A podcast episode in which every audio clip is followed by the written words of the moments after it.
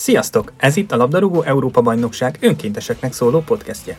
Háskuti Huba vagyok, az önkéntes program koordinátora, és ennek a podcastnek a házigazdája. De itt van velem a teljes önkéntes menedzsment csapat. Anett, Erika és Gergő is. Alió! Sziasztok! Hello!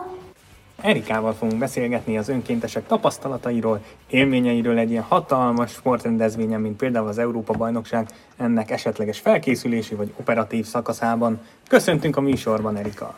Sziasztok! Sokak számára a te történeted érdekes lehet, hiszen te hosszú távú önkéntesből váltál a jelenlegi csapatunk tagjává. Erről tudnál nekünk mesélni egy picit bővebben? Igen, én 2019-ben csatlakoztam igazából az önkéntes csapathoz, hosszú távú önkéntesként. Ebben a programban 12-en vettünk részt. A legelején interjú felkészítéseket kaptunk, és ezek után pedig segítettünk a promócióban, hogy minél több emberhez elérjen az önkéntes lehetőség. Az első megmérettetés közösen a női BL volt, a grupamában 2019-ben, és akkor itt próbálhattuk ki magunkat először meccs közelben. Nagyon jó! És ha már így az interjúkat említetted, szerinted mégis melyik volt egyszerűbb, személyesen vagy online levezényelni ezeket az interjúkat? Vagy van valamilyen visszajelzés az önkéntesektől ez ügyben? Igazából mind a kettőnek van nagyon jó oldala. A személyesnél láthattuk, hogy nagyjából hogyan működik csapatban a jelentkező. Az online-nál pedig sokkal személyesebb, bensőségesebb volt a beszélgetés az önkéntesekkel, szóval tényleg meg tudtad ismerni őket. Rendben, és esetleg mit tudnál megosztani velünk arról, hogy jelenleg hol tart az önkéntes menedzsment csapat, amik a következő lépések?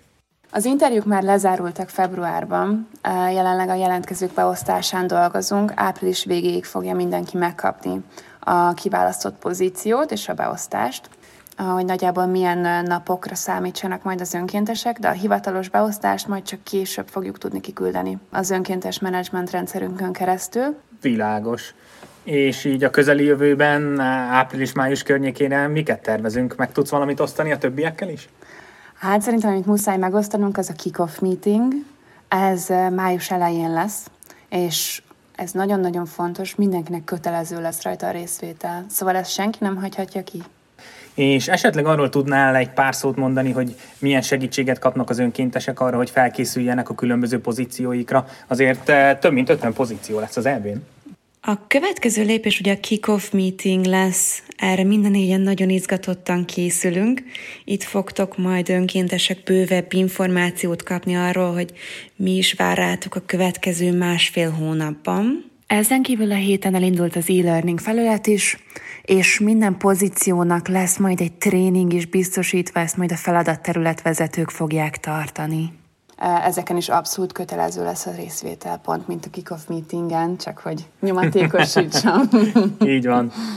Tegyük fel, hogy én is önkéntesnek jelentkeztem, mindent kitöltöttem, minden képzésemen részt vettem, megkaptam már a beosztásomat is. Ezután mi lesz a teendőm?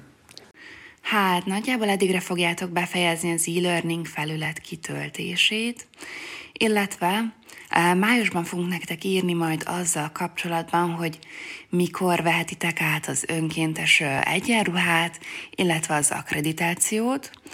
Ezen kívül pedig mindannyiótoknak javaslom, hogy lépjetek be az önkéntes Facebook csoportba.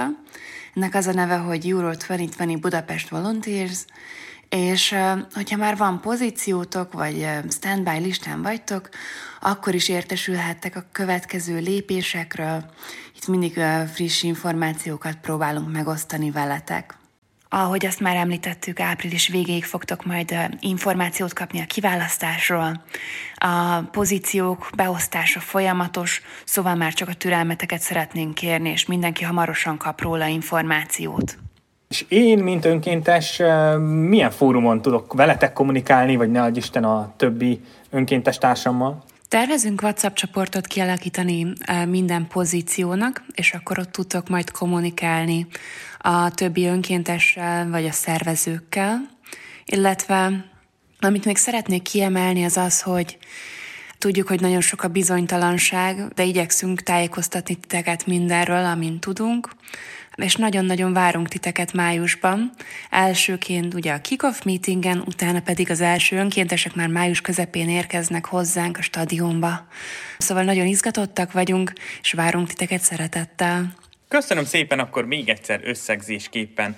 Április végéig mindannyian meg fogjátok kapni a pozíciótokat és az ezzel járó műszakbeosztást, valamint a legközelebbi dátum, amire mindannyiótoknak nagyon kell figyelni, az a május 8-ai kickoff, azaz az általános képzés. Reméljük élveztétek az adásunkat és hasznosnak találtátok. Hamarosan újra jelentkezünk, új témákkal, új részekkel. Erre neked köszönöm szépen a segítségedet a mai adásban.